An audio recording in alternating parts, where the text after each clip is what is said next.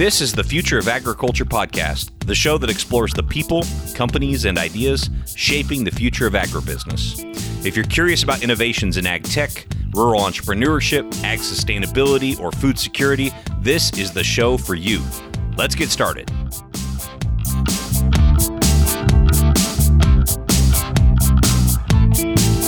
Hey there, thanks so much for downloading this episode of The Future of Agriculture.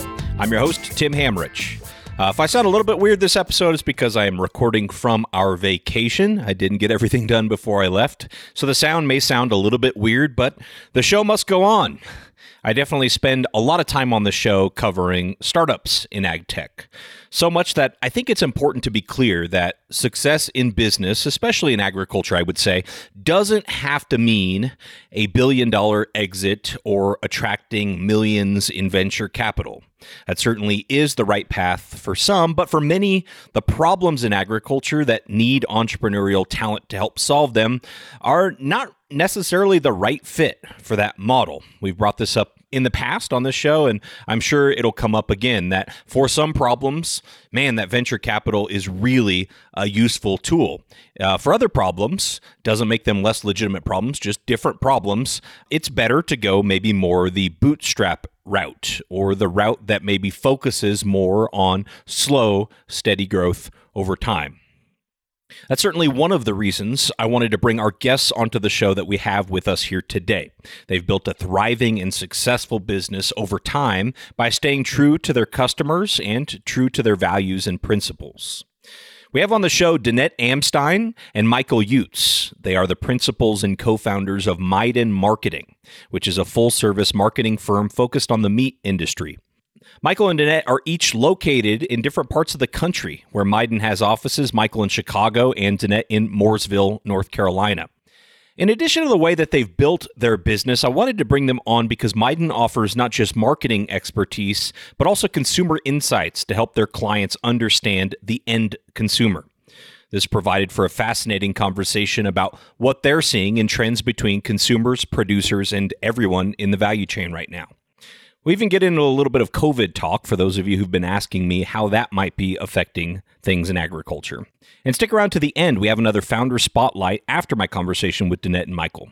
Jordan Fazy of Finite pitched at our last FOA community pitch event, and I share his story, which is also animal agriculture related.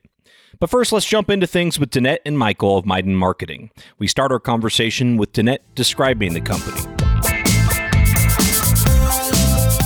We are more than a marketing company in most people's minds because we combined marketing, traditional advertising, and market research with meat consumer insights to provide our clients with a solid understanding of what's happening in the marketplace with consumers in order to be able to help our clients talk to consumers and sell their product to them. So in a nutshell, we are working to help our clients rise above all of the clutter that's in the marketplace, all above all the noise, so that they can match their products with the consumers out there that are interested in them. And Michael, was that the vision, you know, from day one, or has it kind of evolved that way? Take us back to the beginning. You know, it really has been the vision all along. Danette and I actually met before Midan when we worked for the National Cattlemen's Beef Association. So it really brought us each back to our roots. I'm from a cattle ranch in North Dakota, southwest North Dakota, and Danette comes from a feedlot, uh, grain farm, a cow calf operation in southwest Kansas. So the two of us knew we wanted to be in agriculture. We got those traditional ag degrees from land grant schools and got some great training wheels from the, the experience at the National Cattlemen's Beef Association and realized we really wanted to stick close to not only agri- agriculture, but meat when we decided to start Midan, both of us had had a lot of experience in tracking the consumer. When we worked for the cattlemen, I was in market research and evolved into working with retail, and Danette was on the retail program as well. And, and it was truly all about what is the consumer looking for and how do we be responsive to their needs.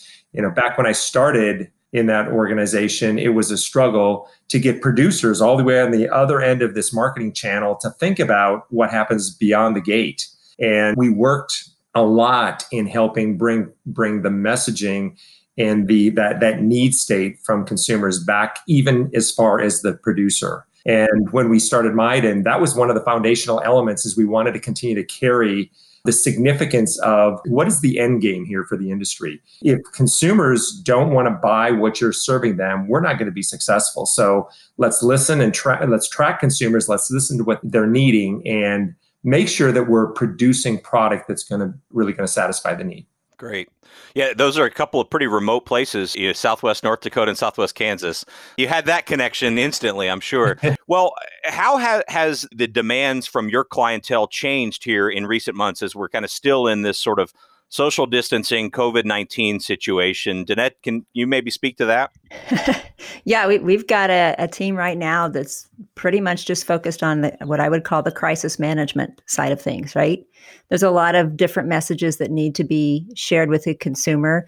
I don't know what the count is today, but we have quite a few plants across the country that have closed. We have some large ones reopening yesterday and today, which is very, very helpful. And we have have others that are trying to produce as much meat as they can, running staggered shifts, spreading people out, having a lot of absenteeism. So for our clients, it's a lot of, of effort right now to help them communicate both internally and externally to help address the concerns with the virus, with, with COVID 19, and also the concerns that are certainly bubbling up and all over the media right now as far as the potential for meat shortages in the future. I mean, that's not where we're at right now, but should things continue down a path or the trajectory of having to close plants increase, that's a real possibility. And Michael, what about for you two as business owners? And, and I'll specify who I reach out to, but feel free for the other to chime in at any time. That way, I just avoid you you feeling like you're walking on each other. But Michael, as business owners, and I know you also have remote employees, how has this been to make sure that you can both support those employees who are all going through this weird time, but also help them, you know, still be effective in their work. Mm-hmm. It's been an interesting transition, Tim. We have a, a portion of our team that has has been they have been offsite employees. So they've they've actually worked in their homes. One of the uniquenesses that we bring, I think, from an agency perspective, is that we have a lot of folks on our team who actually come from industry. So we've got we've got team members who are actually raising hogs and raising cattle, and they're out on their their, their farms and ranches around the country. And those are the people that are our account people that deal with our clients day in and day out. So they not only can talk the talk, but they've walked the walk. And, and I think that that makes them be able to better align and guide and provide strategy and expertise from a marketing perspective. So they were used to working offsite. The rest of us were all in, in offices. And so when the shelter in place came about, thankfully, we've got a powerful team eh, who's very focused on technology. And because we've been we've been working with a team of, of offsite players, we had that whole system in place. We've got a powerful project management team that helps move projects through the system. And so when we all went and moved into our homes, we were lucky because it was fairly seamless. The challenges you have in our with our team as well as I, I'm assuming every team is all of a sudden you're in a different environment. You've got kids you need to care for. You've got to try to educate kids. You've got spouses around. You've got pets around. In some instances, it's kind of chaotic in your home environment, and you're supposed to be working. So we we try to over communicate with our team about caretaking, about making sure that they they take care of themselves and their family. That comes first. We've set up some flexible time schedules, knowing that some folks are on a schedule that they do have to caretake for their kids. So there are blocks of time when they may not be available for work. And everybody knows that and understands that. When we get people on Zoom calls, you may have a cat or a dog show up or a child come running up and wanting to, you know, be a part of the video. I mean, all those things you just sort of assume that that's that's sort of the new normal for now.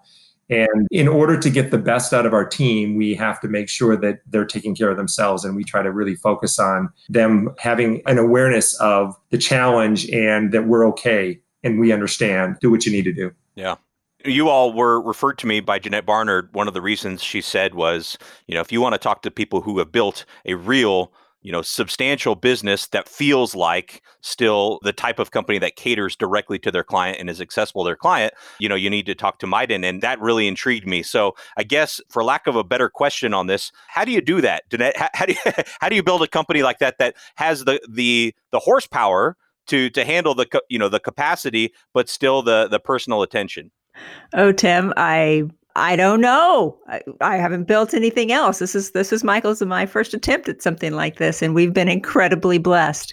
I would say the number one thing, and um, not to be cliche, is the people. And we we had to learn we had to learn how to hire, and that was we were, we got incredibly lucky early on before we really knew much about that, and got some amazing people. And then as we've grown and the needs of our clients have continually evolved, it took us from being a young company, being more or less generalist, if you will, doing a little bit in every area, to as, as we matured, finding people that are specialists, that are really good in social media, or they're really good in market research, or they're really good in client relations, and and letting them do their thing. So so in many cases, it's more about Michael and I and the leadership team that we've put together to help us keeping the culture between the guardrails of what we see as as we want what we would want to work at where we would want to be. And i think that comes from being two farm kids that that had a lot of independence growing up but also had good role models around us and wanting to do that for others. And then many cases just getting out of their way and letting letting our team members shine and how do you assess for that culture fit when you're hiring? I would assume uh, one critical piece to maintaining culture is the right people in the door, kind of like you mentioned. Then, of course, I'm sure there's things you do once they're in the door to kind of uh, really define that culture. But how do you assess for that in, in an interview process or before hiring somebody? You know, we go back to our friend Patrick Lencioni and all we've learned from him, and and he has this concept of of hiring humble, hungry, and smart. And so we literally use those three indicators every time we hire, we're looking to hire someone and do, do, sort of an assessment of how they qualify in those three areas. The goal is to hit them all three. If you can hit two and a half or, or a solid two with opportunity to grow on the third, we're good with that. But I think that's been a really good guide for us in determining who has the passion to come into being part of Midan, who will fit with our culture. You know, one of the other platforms for development that Ed and I have always espoused to is that we never stop trying to learn. And we we personal, you asked us about our books when we started. Well, we're we're big readers, we're big podcasters. We go to conferences just to soak up content and information. We also have a pretty significant professional development program for all of our team members.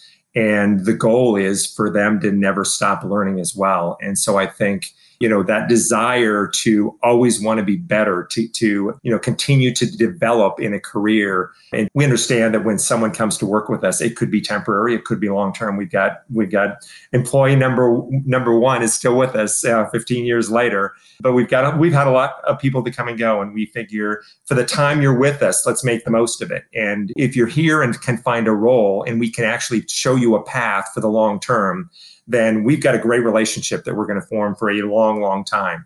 If you're here for a short period of time, and that's going to be one of those stepping stones, let's let us help you and you help us as much as possible so that when you step out, we both learned something, we both were able to accomplish something, and it was a great relationship. Hmm. I think that's what a lot of executives would say, but somehow you have actually managed to do it. So what, what do you think is the hard part of that? How come more companies don't do that? Patience I'm I'm not a patient person, so that you know it's funny for that I would say that our hiring process is long. It isn't a one and done interview. It, it's multiple interviews with multiple people via video first, and then in non COVID days coming into an office and and seeing what the chemistry is like. Then our onboarding process is actually a couple of months, and so we're investing heavily in a team member before they're able to be productive and really move forward. We like to get them able to do some things, but there's a lot, a lot to learn. There's a lot of process and, and systems. So it's part of it is just we've learned by doing, right? We've I remember a couple of folks that we've hired that there was a good season for them to be with us, and then it was time we outgrew them or they outgrew us, and that's okay. That's fine. But through all of those experiences, you start you start to you get to you start asking questions and you you start to get a feel for people and i've had to learn to trust my gut too tim because sometimes your your gut will be a good guide for decisions in finding the right people to join your team. Definitely. Now, I know you all work a lot with consumer insights, and so can you maybe just give us a either a high level or an example of what are these meat companies looking to you when it comes to consumer insights? What are they looking to you to answer for them? Like we talked about earlier, we are really focused on the consumer and what's in the going on in the mindset of the consumer, and and we've been doing that for a long time. So we've watched the evolution of consumers over time. We actually at Midan look at consumers from a couple of different perspectives on the one hand, we will look at them generationally you know, for the last five, six, ten years, everybody's been talking about the millennial, and they really changed the way everybody looks at the consumer. It is no longer one size fits all. They were a game changer. They were the ultimate disruptor in, you know, how, how we're understanding who our target is. And so we've spent a lot of time looking at the generations and understand the dynamics of what drives them to purchase. We also were the first to do what we call a meat consumer segmentation study. We did the first uh, the first version of that in 2016 and then repeated it in 2018 because we saw so much disruption and the and these key platforms of content happen in those two years that we wanted to go out and do it again. But from a segmentation perspective, when you think about how powerful that can be, segmentation is when we go out and talk to a nationally representative population of consumers and we talk to them not only we not only look at them from a demographics perspective but we ask them about their attitudes their perceptions their behaviors and then ultimately what drives them to purchase. So it gets deeper into the psyche of a consumer and the way they operate versus just a, a general questionnaire and you get a list of, responses in and you know you you uh, sort of profile them from that perspective. If you think about who uses a segmentation, that would be branded companies who are looking to specifically target a specific type of, of customer. And they know that it isn't just driven by generation. In fact they're hoping members of all generations are going to come to their to, to, want their product. But there's something specific that they offer that they offer in the in the attributes that they that they are, are providing or the way the product was produced that is going to attract a certain kind of consumer and it's broader than just generations so there's a couple of ways you can look at consumers and i think our clients because they're doing what they do best in the production process. They look for to us to help them understand again who the end end consumer is and what they're need, needing to do, whether it be upstream or backstream, to partner with their partners to put a program together, a product together, a service together that is going to meet the needs of that specific target. And we, we're able to give them that insight from the end user to put into that equation. I think all too often our, I'm going to use the word meatheads and it's affectionate word here right now. Those of us in the meat industry that have grown up in it, we have our, our heads are thinking about meat all the time. We have to step back and, and pretend we're in the cheese section of the grocery store or the wine section of the grocery store and and realize that oh suddenly we're completely out of place and we don't know what's going on. It's the same thing for consumers when they walk up to the meat case. Many of them don't understand it. So the work we can do to help be the translator the interpreter from the meat industry to the consumer and back with that information is what will help us continue to to move the needle for the for the industry because we'll be meeting those needs and they'll want to buy more of the products that our our clients are offering. Yeah, Danette, let's talk a little bit more about that. So, you know, the wine and cheese sections have a lot of differentiation. In recent years, we've seen more differentiation on the meat side, but I'm sure that's something that you're helping your clients with is like, how do we take a, a traditionally commodity product and show what the differentiation is? I guess, eh, you know, h- how are you helping clients with that? Yeah, for a lot of our clients, they understand that if they're going to be around for a long time, they cannot be spending all of their time in the commodity space, right? They've got to go into the branded space. That means finding their niche, finding the, the place that they can specialize, whether that be on the specification side for the live animal, whether it be some extra product process they're doing in a product season, a marinating process, maybe, or if it's in the packaging side of things, whatever convenience, because there's so consumers are so diverse we don't have to be one size fits all. We can go after a segment. And by targeting that segment and learning how to communicate to that segment, then if I'm looking for that product and I pick that up and it meets my needs, I'm starting to build trust in that brand and in that product, which will in turn lead to loyalty once they continue to perf- once the product continues to perform a time and time again. So where we want to help our help our clients go is into a trusting, loyal relationship with their consumers that works far it's it's easier to do Tim on the branded side, right? Because it helps the consumer, gives the consumer the flags for what to look for. I bought that last time; it was great. I want to have it again. Versus the commodity side. So in many cases, we're helping our clients move into a variety of different targets for different consumers that helps them communicate to them in, in a variety of ways. I mean, we, Michael was talking about the millennials.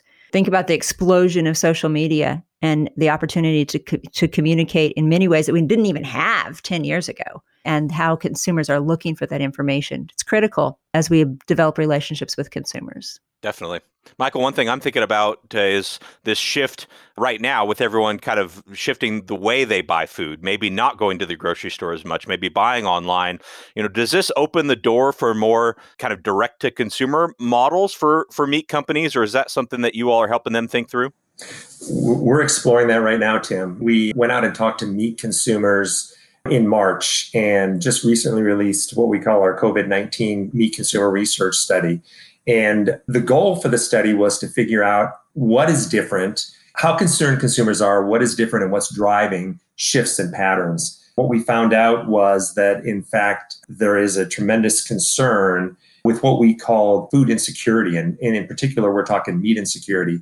That comes from a high anxiety for the concern for the virus. That also comes with shoppers going in and seeing emptying meat cases, starting with the toilet paper and then it moved into the meat case. So they, they see empty meat cases and it immediately goes to, okay, does that mean that there's not going to be meat in the future? How bad is this? I need to stockpile. I need to start freezing more product. I need to buy anything that's in the case. I don't know what to do with it. There's almost chaos with our consumer base. And we determined that millennials are, are leading that struggle with what do I do now? My normal pattern of getting food for my family is being disrupted we're seeing as well that there are a lot of differences that are happening right now. More online shopping. I mean, we've been tracking online shopping for quite a while. We're now seeing there's been an escalation of people who weren't perhaps ever going to consider uh, shopping for meat online or had, had thought about it but never stepped into it who are now regular shoppers of online. Whether it be they're getting on online to shop from their grocery store and having the product delivered so they're not actually picking out the product or they go to one of the the many e-commerce sites that are offered out there Crowd Cow butcher box holy grail there's a lot of options out there and those companies are, are finding that they're out of stock in a lot of areas because they've been inundated with, with requests from brand new shoppers who all of a sudden are very uh, comfortable in shopping online. There's a lot of evolution that's going on right now. Some of it is probably going to be confined to this disruptive period as we go through what we've been challenged with with COVID and this shelter in place. We're working to track this over time to see and try to try to flag for our customers, for our clients, where do we think we're going to land at the other end and how can we begin preparing now to be ready to pick up those shoppers and, and continue to supply the product that they need where they need it and where they're comfortable purchasing it yeah, I wonder how many of those are going to go back to food service when they open up. I was looking at your all your blog, and one thing I found interesting is you would shared a, a graphic that showed Google search results for how to cook a steak, and it, you know, as as soon as March hit, it just you know hockey sticked up because these are people presumably that were getting their food at restaurants or getting their food you know somewhere else, and now they're like trying to figure out how to cook. And I imagine a lot of those are the people who are shifting you know the data on some of these purchasing habits because they weren't going going to the grocery store as much before anyway. Right. They're they're picking up they were either forced to pick up cuts they've never cooked before because that's what was available at the moment, or in their quest to try to stay at home and not go out, they they bought a variety of things and like don't know how to use it. So that's why we have to be mm-hmm. very thankful for the internet and for for Google and search engines to help get them to to recipes and to YouTube and how to how to videos and all sorts of things to help help them add to their repertoire. Normal consumers, all of us have a fairly small, stable of cuts that we're comfortable cooking. And one of the disruptors of COVID is that we're all trying things that we perhaps haven't tried before. And hopefully, we're going to, in the end, find that we're comfortable with those. We've had good experiences and we've expanded our own repertoires in what we're willing to cook at home. And Michael mentioned ButcherBox. So e- either one of you can, can weigh in on this, but, but those types of models that are, you know, just sort of some might call them disruptives, just e-commerce models maybe. You know where how do you see those playing out? What's what's sort of and i'm not going to ask you necessarily to make a prediction but i'm sure they're gaining traction in the near term. Do you see them over the long term kind of things trending that direction? I think the the situation we're in right now has certainly made them a more viable option for a lot more consumers consumers who never dreamed they would be buying meat online. You know it's one thing to buy your meat even transitioning to buying your meat from your grocer online and having it delivered to you. It's another to actually buy it on the website and have it shipped directly to you from a vendor that you've never used before and get used to the process and getting product in that's frozen, working through it, and, and, and all those, those kinds of logistics that you're not used to. But certainly, there's a lot more consumers who are now familiar with those options. A lot more consumers are becoming more and more familiar and comfortable with those options.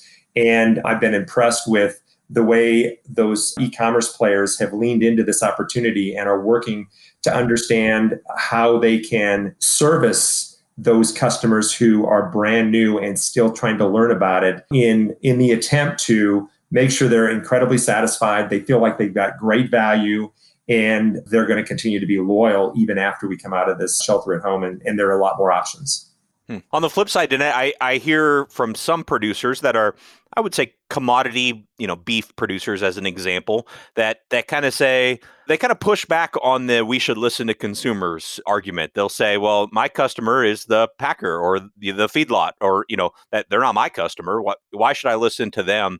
Could you maybe provide some insight into why, even at the producer level, you know, consumer insights are are important? Yeah, I I smiled. I know people couldn't see that when you said that, but I, I've been a farm girl. I've certainly run into that, Tim. So my response to that is we're all consumers. You know, it, it, they see themselves as raising the animal, and then they take it off. It gets in the truck, and it goes and becomes somebody else's responsibility to to cut it up and get it in into uh, products that go into grocery stores. And many small farms have been around for generations and generations. And typically, the farmer and his wife, or the wife that's the farmer and her husband, want to pass that farm on to the next generation. So, the, the most important reason to be paying attention to the consumer is so that you can pass the farm on to the next generation. You know, I, I'm lucky to be sixth generation, want to be able to be involved to pass it on to my children someday too.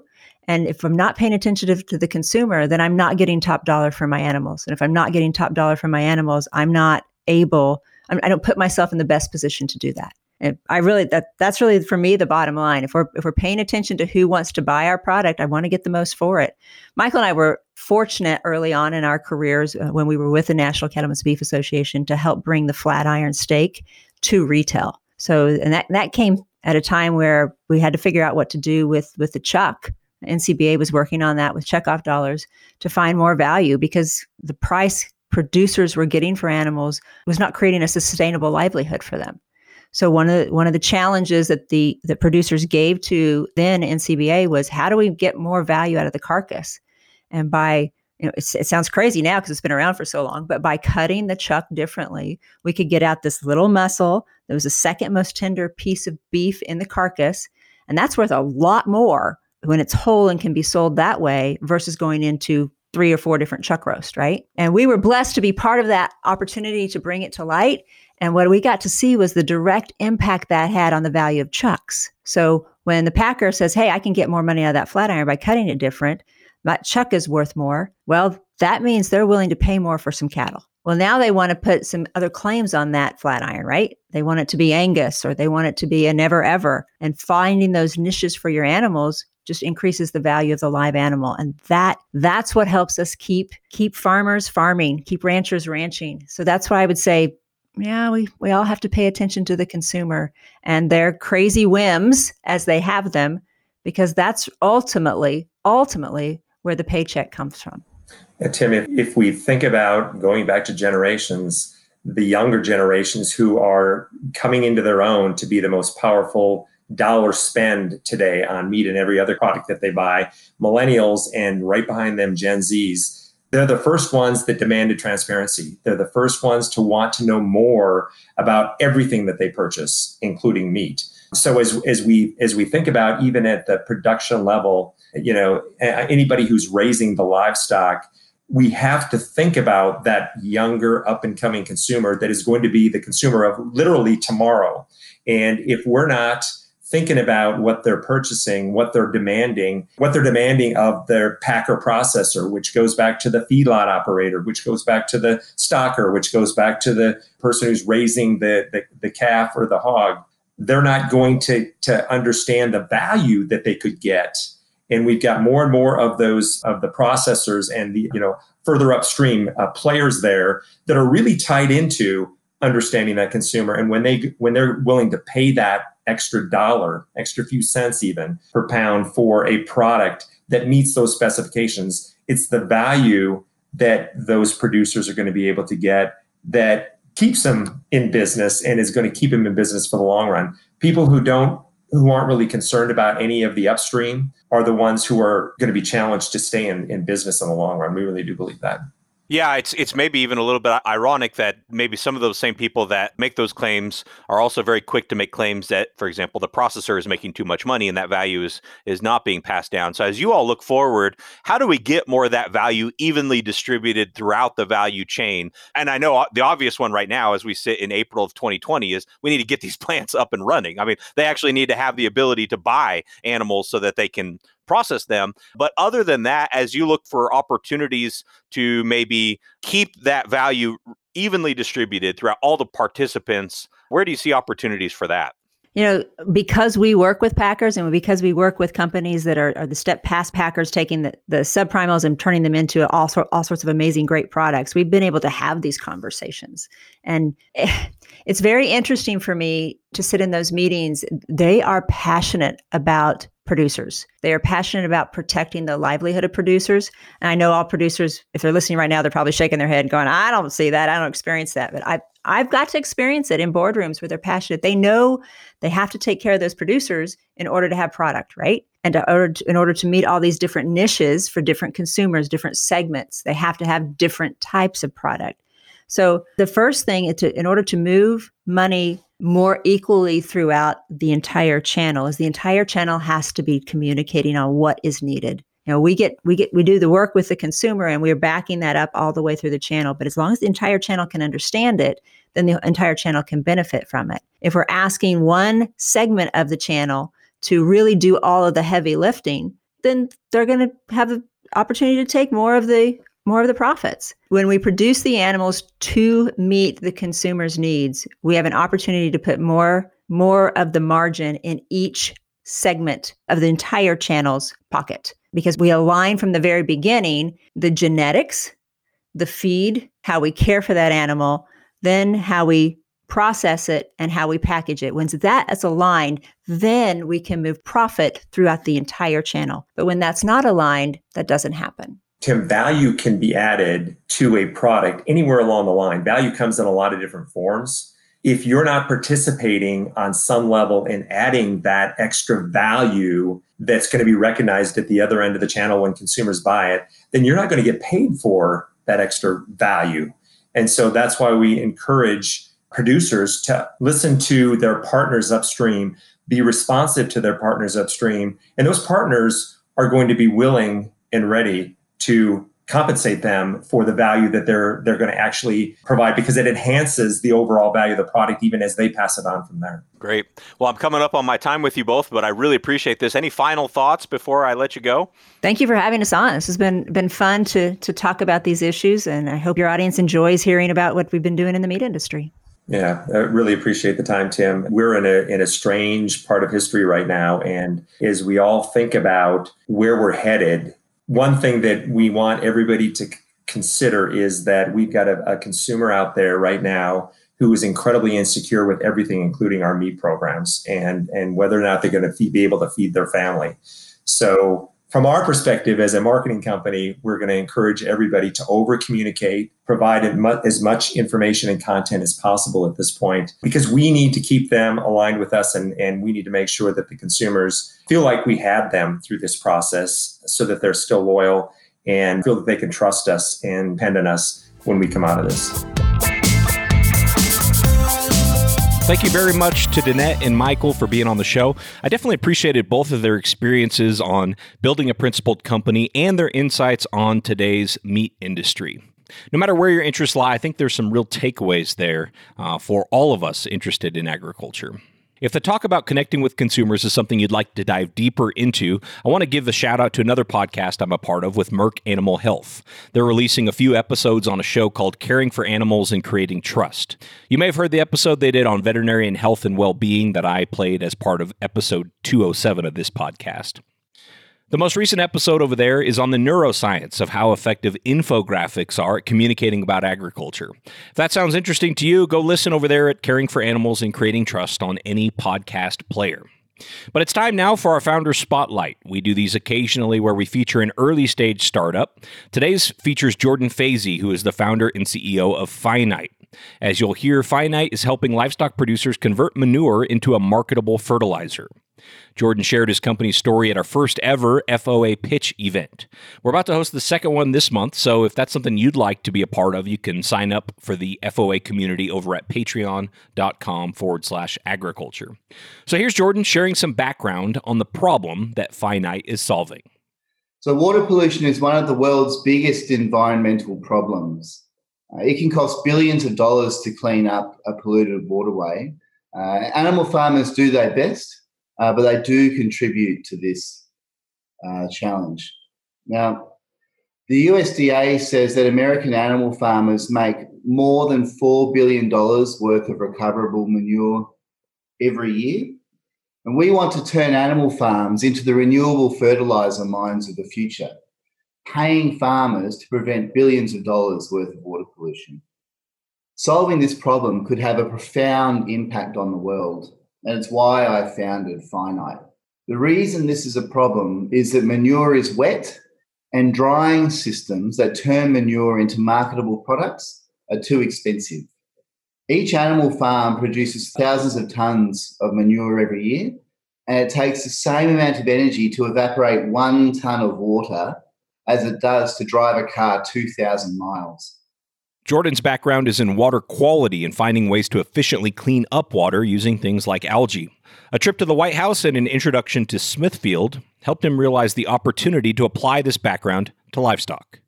In 2016, I was at the White House getting an award from the US EPA, and Smithfield Foods invited me to North Carolina to look at their hog farms. Now, North Carolina is a major animal producing region. It's second in the country for pork and third in the country for poultry. And nearly half the state's hogs exist in Duplin and Sampson County. When you're driving through the region, you wouldn't realize how intensive the farms are there because they're so well run. But the average farm in North Carolina has more than 30 other hog farms within three miles of it. And the challenge these farmers are facing is that their lagoons are filling up with sludge and there's nowhere for this sludge to go. So Jordan started Phinite to help producers like those he met in North Carolina. Phinite's patented system drastically reduces the traditional costs of drying manure. It's called a sludge drying wetland, and it's a breakthrough in manure drying that we've commercialized at full scale in North Carolina. So, using this system, we've been able to reduce the cost of drying hog manure by more than 90%. Operation of the system is simple. The farmer pumps waste out of their lagoon and into the wetland. The wetland itself has no moving parts, and instead, plants in the system grow their roots out through the material and dry it out naturally using a combination of solar energy and evapotranspiration. It's a one step process, and the final material is suitable for marketing directly as fertilizer. Uh, NC State University have tested this fertilizer and found it has an NPK of 312.2. So it's much more concentrated than other manure derived fertilizer products. The really intensive drying conditions within the system mean that we can build them smaller and reduce the capital cost to build one of these systems on a farm. Because rainfall has been excluded, the final material is also drier. Phinite is trying to go even further than just helping speed up manure drying time. They actually want to help livestock producers turn this manure into a revenue source. Our goal is to build a profitable business model for farmers here. In the fall of this year, our third generation system will be available, ready for production. It will produce profits of $11,000 a year to a farmer from selling their fertilizer. The system will cost $58,000 to build and the revenues from the system continue for the life of the farm. The system has a payback period of three years. And so, for hog farmers in North Carolina who are facing tens of thousands of dollars in costs to dispose of this sludge, being able to make money from this material is a big deal for them. The relationship between Phinite and livestock producers really becomes a partnership, and the financial incentives are aligned. We supply farmers with a dredge uh, that is used to pump the waste out of the lagoon into the wetland, but the farmer operates the thing entirely. But the long term operation of the system is a partnership between us and the farmer. Uh, so we make most of our money by partnering with farmers on the sale of the fertilizer. Uh, so that $11,000 worth of profit a year is what's left after we've split the proceeds of marketing the material. And so we sit alongside the farmer providing technical support. Uh, we handle the quality control and the actual marketing of the fertilizer material for the farmer, but then we split those proceeds uh, between us and them. So we sit alongside the technical components of perhaps dredge maintenance or things we provide for the farmer. Uh, but this is a really simple system. It's got some pumps, it's got a greenhouse, it's got some fans, and it's got some plants. These are all dead simple things that farmers can run themselves. And that's what we've found in practice already in North Carolina. Ultimately, their ambition is to make the environmentally sustainable thing also the financially sustainable one. Uh, we help farmers uh, protect the environment as well. Making fertilizer out of manure essentially eliminates the land application of manure on the farm uh, and makes animal farming a really sustainable option where manure nutrients get returned back to growing regions where the animal feed is produced and creates a circular loop for manure fertilizer use. We can combine these systems with anaerobic digesters and essentially, we make fertilizer out of everything that is left in the manure after the digester has made the biogas. Uh, and it can clean up greenhouse gas emissions, reduce greenhouse gas emissions by 70%, and also odor generation on farms as well, which is an issue in North Carolina. Uh, and also by cleaning up the water uh, that is used to flush out hog barns, animal welfare is improved. The atmosphere within the barn is much, much nicer and because the atmosphere is improved. Thanks to Jordan for being part of our first ever Future of Agriculture pitch event. You can go learn more about them at phinite us.com. It's P H I N I T E. Once again, if you want to attend the next event and hear a couple exciting early stage startups in agriculture, you can do so by joining our membership community over at patreon.com forward slash agriculture. As always, I appreciate your time and attention. I don't take it lightly. I'll be back next week with more stories of ag innovation. Hey, thanks again for listening to the Future of Agriculture podcast. If you like what you heard here today, I'd love to connect with you further. Go over to futureofag.com, that's futureofag.com, and let me know a good email address for you so we can keep in touch. Also, you'll be able to check out a ton of bonus content on the blog while you're there. Otherwise, make sure you're subscribed to the show so you can catch another fascinating ag innovator here next week.